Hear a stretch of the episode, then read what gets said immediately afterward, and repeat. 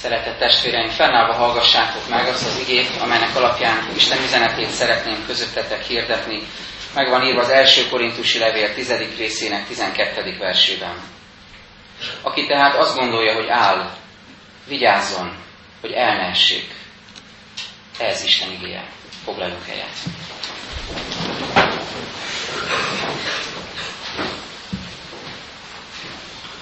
Minap itt Hidegkúton az egyik busz megállóban láttam egy férfit, aki nem meglepő módon a buszra várt, egész hosszasan, gondolom én, arcát kezeibe temette, és látszott rajta, hogy nem egyszerűen csak vár, nem csak egy buszvárási folyamatban van, hanem ennél sokkal több történik ott, busz megálló magányában, látszott, hogy óriási terheket cipel, látszott, hogy roskadozik, ezek alatt a terhek alatt, és ahogy ott ült számomra néhány másodpercig, amíg őt láttam az autóból, ilyen üzenetek sugároztak felőle, az ő lelkéből. Például az a kérdés, hogy mit tettem, hogy tehettem ilyet, vagy az a kérdés, hogy hogyan fogom ezt megoldani, amiben vagyok. Vajon van-e még esélyem arra, hogy változzak, hogy kikerüljek ebből a mélységből, amiben vagyok. Van-e valaki, aki tudna rajtam segíteni?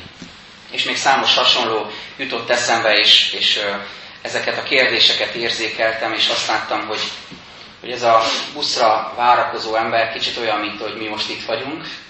Lehet, hogy nem ö, hasonló motivummal, de, de mégis valahogy hasonlóan vagyunk itt, várakozva valamire, vágyakozva valamire, és ezekkel a kérdésekkel. Hogy van-e valaki, aki tudna rajtam segíteni, van-e valaki, aki ki tud engem mozdítani abból a helyzetből, amiben vagyok nem tudom ő meddig várt erre a buszra, meddig tartott ez a folyamat, és jött egyáltalán a busz, és lelki értelemben találta megnyugvást, de azt tudom, hogy most Jézus Krisztus itt van közöttünk. Ő megérkezett, és a mi várakozásainkat szeretné betölteni, azért van itt, hogy feloldást adjon, hogy megbocsássa a védkeinket, hogy levegye a terheinket, hogy békét adjon, hogy bocsánatot adjon az életünkre, bármiben is vagyunk, bármin is megyünk keresztül. Azért van itt Jézus, hogy vele újat kezdhessünk ezen az alkalmon, és az ő áldását árassza kiránk, és azért van itt, hogy meghívjon bennünket az ő terített asztalához, ahol mindannyian egyként tapasztalhatjuk, hogy szükségünk van az ő bűnbocsátó kegyelmére. Egy történetet olvastam, történet szerint annak idején Cézár egyszer egy barátját valami nagyon értékes ajándékkal lette meg, és a barátja, aki nyilván alacsonyabb rangú volt, nagyon furcsálotta ezt, és e, eleinte nem is akarta elfogadni, és azt mondta a császárnak, hogy ez túl sok nekem ahhoz, hogy elfogadjam. Mire a császár azt válaszolta erre, de nem túl sok nekem, hogy odaadjam. Amikor az úrasztalához jövünk, amikor Isten jelenlétében megérkezünk, néha érezhetjük ezt, hogy méltatlan vagyok, hogy alkalmatlan vagyok. Hát kicsoda alkalmas arra, hogy Isten szín előtt megálljon, hogy az ő kegyelmében részesüljön. És Isten még inkább, hiszen ez egy emberi történet volt, még inkább ezt mondja nekünk, ezt sugározza felénk az igében, szent lelkével, hogy drága az, amit adok, de kész vagyok odaadni neked. Nekem ez nem sok, hogy odaadjam, én, én mindenemet oda akarom neked adni, és szeretném, hogyha ezt el tudnád fogadni. Fogadjuk ezt örömmel tőle a mai alkalommal, és így járuljuk majd az úrasztalához és az úrvacsorai közösségben. És legyen a, most a gondolataink középpontjában egyetlen mondat, nagyon e, jelentős tanítása Pálapostolnak, ő magában is megálló mondat, de azért majd pár szót a körülményekről is ejtek. Így szól ez a mondat, aki tehát azt gondolja, hogy áll, vigyázzon, hogy elmessék. Három dologról szeretnék beszélni ennek kapcsán. Egyrészt a kontextusról, hogy hogyan hangzik ez el, miért mondja ezt Pálapostól, és miért tanítja így a korintusi gyülekezetet.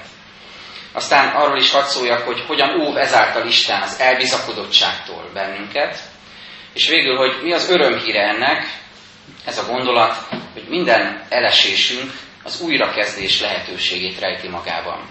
Először tehát ennek a mondatnak a körülményeiről szeretnék pár szót elmondani. Amikor az új szövetséget olvassuk, akár Jézus tanításait, akár Pálapostól tanításait, leveleit, intelmeit, akkor felfigyelhetünk rá, hogy olyan írásmagyarázati módszert használnak, ami egyben egyfajta pedagógiai módszer is, és tulajdonképpen inspiráció is akar lenni a gyülekezetek felé, a tanítványok felé, hogy ószövetségi történeteket idéznek, és azokat példa, példaként állítják a hallgatóság elé. Jézus a tanítványok elé, vagy a sokaság elé, akiknek tanít, vagy Pálapostól a gyülekezetek elé. Pálapostól is, amikor a korintusiakat tanítja, akkor visszanyúl a pusztai vándorlás képéhez, és az ott ö, tapasztalható hát esetünkben, ebben az igerészben negatív példákat hozza elő, és azt sugalja ezzel, hogy a negatív példa is példa, a negatív példából is lehet tanulni, sőt, abból lehet igazán okulni, és jó lenne, hogyha tudnánk ebből mi magunk is okulni. A Prédikátor könyve elején olvassuk a következőt, ami volt, ugyanaz lesz majd, és ami történt, ugyanaz fog történni, mert nincs semmi új a nap alatt. Több ilyen mondás is van, amit magyar nyelven is használunk, amilyen közmondás, szólásmondás, ami bibliai eredetű, például ez is, hogy nincs új a nap alatt, ezt is itt találjuk, nincs semmi új a nap alatt. Mit jelent ez? Hogy az ember az évszázadok, az évezredek során újra meg újra belemegy ugyanazokba a zsákutcákba, elköveti ugyanazokat a hibákat és bűnöket. Megteszi ugyanazokat a varga betűket, amíg végre eljut a megoldáshoz. És ezek, ezek szinte szükségszerűen történnek meg az ember életében. Nincs új a nap alatt. Velünk is ezek előfordulnak. Szinte elkerülhetetlen, szükségszerű módon belemegyünk mi is ezekbe zsákutcákba, tévedésekbe, tévutakba. Akár csak a tékozló fiú, akinek el kellett mennie, hogy miután visszatér, tudja értékelni az atyai ház szeretetét, gondoskodását, örömét. Néha azt gondolom, hogy ilyen harcot folytatunk mi is szülőként, nagyszülőként is akár, vagy saját magunkkal is, vagy egymással is, hogy próbáljuk egymást megóvni különböző tévedésektől, tévutaktól. Gondolom egy szülőnek a legnagyobb vágya az, hogy a gyereke ne menjen bele, mondjuk egy zsákutcába, amiről tudja nyilvánvalóan, hogy be fogja verni a fejét. Nyilván nem akarunk rosszat a gyermekeinknek, hanem szeretnénk a legjobbat adni nekik. De mindentől nem tudjuk megóvni őket. Erről is e, tanít bennünket a Biblia, hogy Isten kezébe kell őket tenni, mert mi magunk nem tudjuk őket mindentől megóvni. És Hadd tegyem hozzá, utóbb sokszor kiderül, hogy amitől meg akartuk óvni, az végső soron bármilyen fájdalmas volt, bármennyi sérüléssel járt, mégis a javára volt annak a fiatalnak, annak az embernek. Mert tudott belőle tanulni, építkezni, növekedni. És azt gondolom, hogy mindezeket tekintetbe véve, és erre tanít most bennünket Pál, mégis érdemes nyitott szemmel járni a világban, és meglátni a példákat, amelyek megállítanak, amelyek figyelmeztetnek, amiken keresztül Isten üzen Persze néha szükségszerű belemenni a zsákutcába, de nem mindig kell, mert lehet tanulni másoknak a hibáiból, lehet tanulni például a nép, a pusztában vándorló nép bűneiből és az ő negatív példájukból. És azt gondolom, hogy Krisztus mai népének, a kereszténységnek itt Magyarországon, körülöttünk, és az egész világ kereszténységére is igaz ez, jó, jó lenne tanulni a különböző példákból, bibliai előképekből, azért, hogy sokkal tisztábban és igazabb módon tudjuk megélni a Krisztus követést. Mire tanít Pál ezzel? Hogy milyenek ne legyünk, milyen hibákat kerüljünk el, milyen bűnöket ne kövessünk el. Négy ilyet említ, csak röviden mondom ezeket, hogy lássuk, hogy milyen kontextusban hangzik el ez a tanítás. Az első ilyen vétek, amit említ, ami a pusztai nép életében ott volt, ez a bálványimádás. Tudjuk, aranyborjút készítettek. Nem győzték kiválni Mózest, amíg visszaér a kőtáblákkal, a parancsolatokkal, és valami kéz, kézzel foghatóhoz fordultak. Ezt jelenti az esetükben itt a bálványimádás. És a mi esetünkben is egyébként testvérek. Tehát amikor mi Isten elé helyezünk valami olyasmit, ami inkább kézzel fogható, nem annyira szellemi, nem annyira lelki, nem annyira megfoghatatlan, mint maga az Úristen és a vele való kapcsolat, hanem valami kézzel fogható. Ha valami ilyesmi kerül Isten elé, ezt is válványimádásnak lehet nevezni. Ettől is ó bennünket Pál, ez az első. A második, amit ő említ, ez a paráznaság, de olyan tekintetben, ami nem elsősorban testi értelemben vendő, hanem lelki-szellemi értelemben, az idegen népekkel való keveredéstől óv az Úristen. A pusztában vándorló nép számára ez kulcskérdés volt, létfontosságú volt, hogy megmaradjon a tiszta Istenhit közöttük, és ne engedjék, hogy idegen kultuszok, bávány eh, Istenek imádata beszürenkedjen közéjük nem kell nagyon ragoznom, hogy ez ma is mennyire aktuális. Ma is szeretne Isten megőrizni bennünket a tiszta Krisztus hívben, hogy semmi ne befolyásolja a hitünket, a kereszténységünket, ami idegen hatásként próbál bejönni a közösségeinkbe, és próbálja elérni a szívünket. Bálványimádás, paráznaság, ez az első kettő. Harmadik, így fogalmaz, hogy Isten kísértés, kísértették Istent a pusztában vándorló nép tagjai, úgy kell ezt érteni, hogy ők kérdőre mondták Istent. Kérdéseket tettek föl neki, de, de rossz indulatú módon. Kérdőre mondták őt, hogy miért nem gondoskodsz rólunk, miért nem adsz nekünk inni és enni, miért nem vezetsz bennünket valami szebb helyen, ahol, ahol nem, nem kell nélkülöznünk semmit. Kísértették az urat, vagyis kérdőre mondták őt, megkérdőjelezték a szeretetét. És végül ebből következik a negyedik, ez a zúgolódás, amikor teljességre jut az Isten kérdőre vonása, és ez most is aktuális számunkra is, bizonyos közösségekben, családokban, munkahelyeken, gyülekezetekben, emberi kapcsolatokban, amikor felüti a fejét a zúgolódásnak a lelkülete. Ez valahogy mindenre rányomja a bélyegét. Amikor morgunk, zúgolódunk, elégedetlenkedünk, amikor ez uralkodik minden beszélgetésem, és ez a lelkület sugárzik valahonnan, hát ez a pusztában vándorló lépnek a képe nem szeretnénk ilyen lenni, igaz? Akkor okuljunk ebből, mondja Pál Apostol, és tanuljunk ebből a negatív példából. És éppen ezután kezd beszélni az úrvacsoráról, és tanítja a korintusiakat, és ezzel azt üzeni nekünk is, hogy ezt a két dolgot összekapcsolja, hogy ha ilyenek vannak az életünkben, amiket az előbb felsoroltunk, ez a négy vétek, ha ezek kísértenek bennünket, ezek jelen vannak az életünkben, akkor most itt a lehetőség, hogy az úrvacsorában letegyük ezeket a védkeket, terheket, és tisztulást kapjunk az Úrtól. Ha meg, és ez kapcsol össze bennünket az alapigénykel, ha meg azt gondoljuk magunkról, hogy ez minket nem kísért meg, ez velünk nem fordulhat elő, ez csak másoknak a védke, ez csak a pusztai népnek a védke volt, ez, ez meg se közelíthet bennünket, vagyis ha azt gondoljuk magunkról, hogy állunk, azt mondja Pál, aki azt gondolja magáról, hogy áll, vigyázzon, hogy el ne essék, vagyis tanít bennünket arra, hogy mit jelent letenni az elbizakodottságot és annak lelkületét. Így menjünk tovább, és nézzük meg a kontextus után, hogy hogyan is ó bennünket Pál ezáltal a mondat által az elbizakodottságtól. Néhány bibliai idézetet hadd mondjak, amik ezt alátámasztják. A Lukás 18.9-ben olvassuk. Némely elbizakodott embernek, aki igaznak tartotta magát, a többieket pedig lenézte, ezt a példázatot mondta Jézus. És akkor következik a farizeus és a vámszedő imádsága. És nem fogom ezt felolvasni, elmondani, de ez a példázat pont erről szól. Azt mondja, némely elbizakodott embernek, aki igaznak tartotta magát, és aki másokat lenézett, hozzáteszem, nekik szól Jézus tanítása és Pálapostól tanítása is.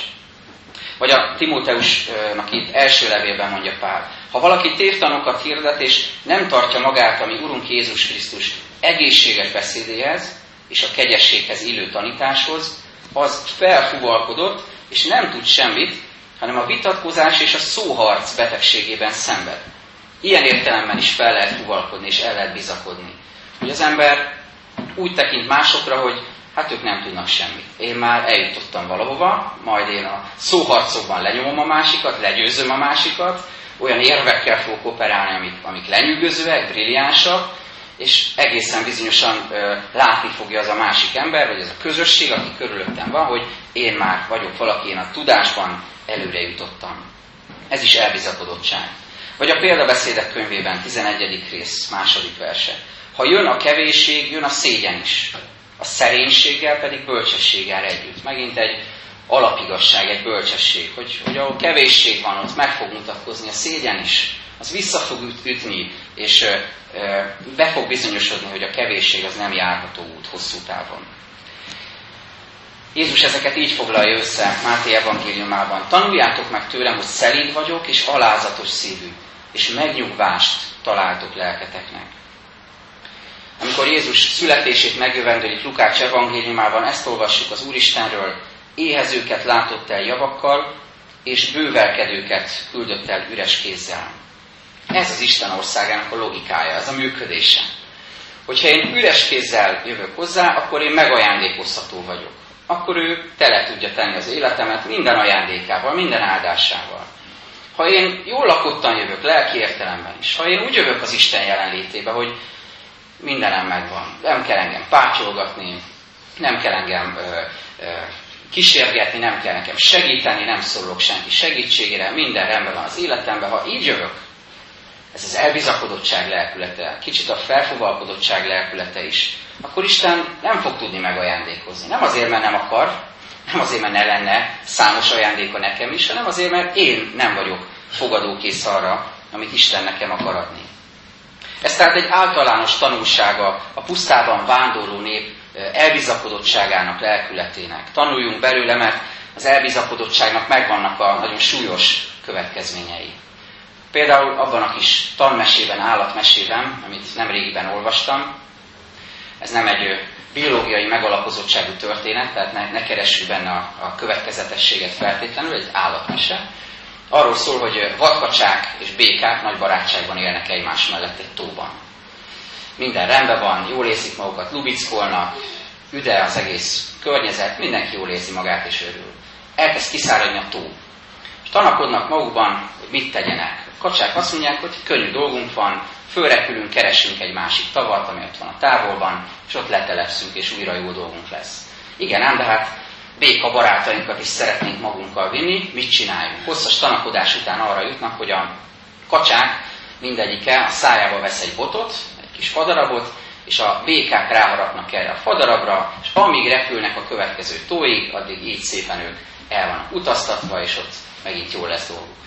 Ezt meg is teszik, fölrepülnek a kacsák, elindulnak, és épp egy szántóföld fölött repülnek el, a földműves, aki ott dolgozik, föltekint, csodálkozva erre a furcsa jelenetre, és azt mondja, fölkiáll kicsit magában is, hogy kinek az ötlete volt ez a bölcs megoldás? Mire minden egyes béka egyszerre azt mondja, az enyém, az elbizakodottságnak megvan a gyümölcse. Hogyha az ego kiállt, hogy én, az én ötletem volt, rám figyeljetek, az enyém, én vagyok a nagy, ha az ego kiállt, abból nagy a bukás is. Mit mond Pál apostol? Aki tehát azt gondolja, hogy áll, vigyázzon, hogy el ne essék.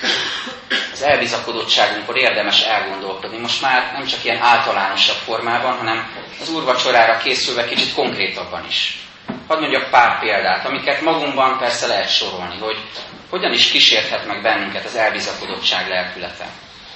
Például hitbeli látásunkban, hitvallásosságunkban, kegyességünkben. Amikor azt gondoljuk, hogy mi látjuk jól, nekünk van jó látásunk a Szentírásról, mi értelmezzük jól a Bibliát. Nekünk van igaz és tiszta teológiánk, és, és jó gyakorlatunk, amihez kapcsolódik. Csak a mi, mondjuk így, felekezetünk látja jól a kérdéseket. Én hadd mondjam el nektek, testvéreim, hogy én az utóbbi években, különösen is itt Pest, úton rengeteget tanultam más felekezetű testvérektől, keresztény emberektől. Itt a történelmi egyházak képviselőire is gondolok, és egyébként szabad keresztény gyülekezet, gyülekezetekre is, akiknek a képviselőitől, pásztoroktól, lelkimunkásoktól, gyülekezeti tagoktól rengeteget lehet tanulni, és érdemes tanulni. Én hiszem, hogy, hogy Isten tanítani szeretne bennünket egymáson keresztül, és nem akarja, hogy az elbizakodottság nézőpontjából lássuk csupán az életet, hogy mi látjuk jól. Érdemes tanulni egymástól. Talán tőlünk is tudnak mások. A következő, ami szintén az elbizakodottság egyik jele lehet, amikor a testi állapotunkban vagyunk elbizakodottak, az egészségi állapotunkban. Arra gondolok, amikor rengeteg mindent felvállalunk, és azt gondoljuk, hogy ez menni fog családban, munkánkban, hivatásunkban, esetleg a közéletben, gyülekezetben, számos fronton próbálunk helytállni, és azt tapasztaljuk, hogy a testi állapotunk egy idő után már nem olyan fényes, mint hogy szerettük volna, és, és talán már nem írjuk úgy azt, amit elvállaltunk. És, és sok mindent magunkra veszünk, terheket, feladatokat, de már nem tudjuk úgy csinálni, ahogy szeretnénk, mert azt gondoltuk, hogy ez menni fog nekünk, mert bíztunk a saját testi erőnkben. Az igazság az, hogy egy egyik idős testvérünk szokta mondani, minden nap hálát ad azért, hogy fölkelt reggel. És azt mondta, én is ezt csinálom, mert nem vagyok annyi idős, mint ő, de, de amikor fölkelek reggel, örülök annak, hogy Isten erőt adott ezen naphoz is. Nem kell mindig olyan óriási igényekkel lenni saját magunk felé. Hogy, mi, nekünk kell mindent el, elhordozni és, és, és elintézni. Ha elbizakodottak vagyunk, akkor ez könnyen visszaüthet a testi állapotunkban is. Vagy egy harmadikat említsek, elbizakodottak lehetünk akkor is, amikor más emberek életét szemléljük, és egy picit olyan finom, szolid módon ítélgetjük őket. Azt mondjuk, hogy hát ilyen, ilyen dolgok velünk is előfordultak már. Na de ilyen nem, hát ez, ez velem nem fordult elő. Hát vele előfordul, nyilván mehet. Az ő életéből, cselekedeteiből ez következik, na de én biztos nem fogok ilyet elkövetni. Ez megint az elbizakodottság. Erre is azt mondja Pál, hogy ha úgy gondolod, hogy állsz, úgy gondolt, hogy szilárd vagy, és ez nem fordult veled elő, hogy vigyázz, vigyázz, hogy el ne es, mert nagyon könnyen veled is ugyanaz előfordulhat. Inkább hagyatkozz az Úristenre. És végül lehetünk elbizakodottak az anyagi helyzetünkre nézve, és amikor azt mondjuk, hogy minden rendben van, rendben vannak a körülményeink, mindenre van lehetőség, amit csak akarunk, bármit megszerezhetünk, megvehetünk, gyermekeinknek is biztosíthatunk. Isten szeretné, hogyha sokkal jobban bíznánk benne, és nem magunkban, és nem a pénz erejében és hatalmában bíznánk, hanem Isten szeretetében lennénk biztonságban. Én hiszem, hogyha most ezen az alkalmon itt az úrasztalánál is létrejön az igazi találkozás köztünk és az élő Jézus között, aki szelíd és alázatos szívű, akkor gyógyulhatunk ebből az elbizakodottságból. És fölnézhetünk Jézusra, aki ott függött a kereszten, és egyáltalán nem volt elbizakodott. Egyáltalán nem, nem volt rácarti. Egyáltalán nem próbált visszaélni a hatalmával. És, és nem mondta azt, hogy végül is le is jöhetnék a keresztről. Miért kell nekem itt lenni? Végül is le is jöhetnék, és bármelyik őtöket elsöpörhetnélek a haragommal. De nem teszi ilyet Jézus, nem gondol ilyet Jézus, mert ő nem elbizakodott, hanem szelíd és alázatos szív, és értünk hal meg a kereszten. Alázatra tanít hitben, szolgálatban, családban és a munkában egyaránt. És így érkezünk el ennek a mondatnak a, az evangélium, igazán evangéliumi tartalmához, mert e, így is lehet, e, figyelmeztetésként is lehet olvasni ezt a mondatot, ahogy eddig tettük, de biztatásként is. Azt mondja, aki tehát azt gondolja, hogy áll, vigyázzon, hogy el ne essék. Kicsit ez az emberi életnek a dinamikáját mutatja be, hogy az ember néha elbukik, és aztán felállhat és tovább mehet. Csak arra kell vigyázni, hogy amikor felállunk, akkor ne legyünk elbizakodottak. De mit is jelent ez?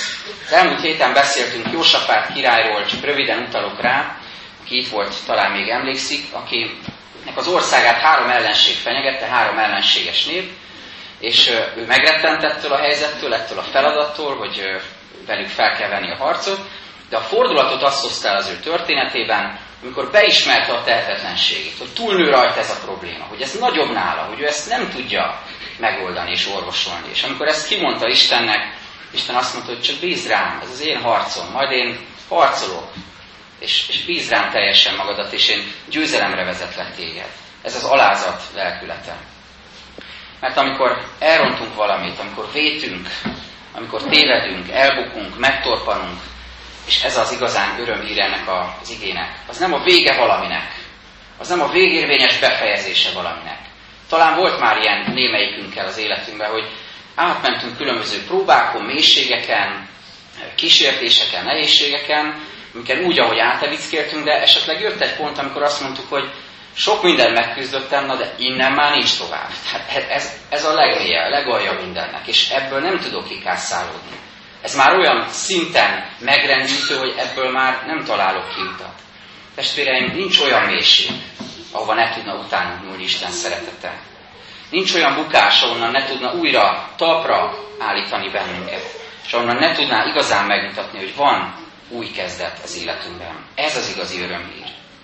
Gondoljuk sportolóinkra, akikre büszkék vagyunk, például a hosszú Katinkára, aki óriási lelki utat is járt be addig, amíg ilyen csodálatos győzelmeket tudott aratni.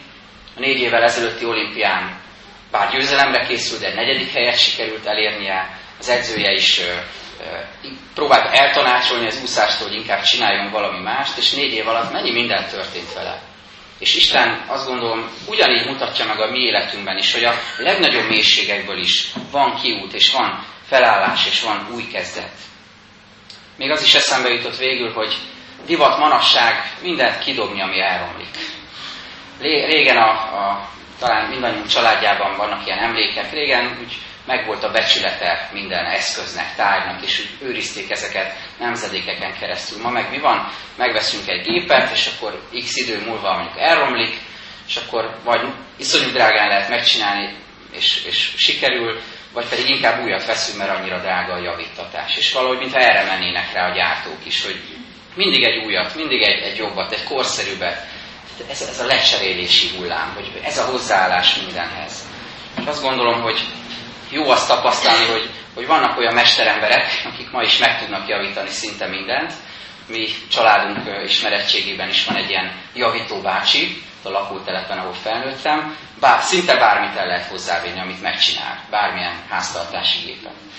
És ami jó hír, és ebből eszembe jutott, hogy Jézus Krisztus nem szinte bármilyen ö, helyzetet tud orvosolni és megoldani, hanem minden helyzetet. Nincs elveszett ember, nincs reménytelen helyzet.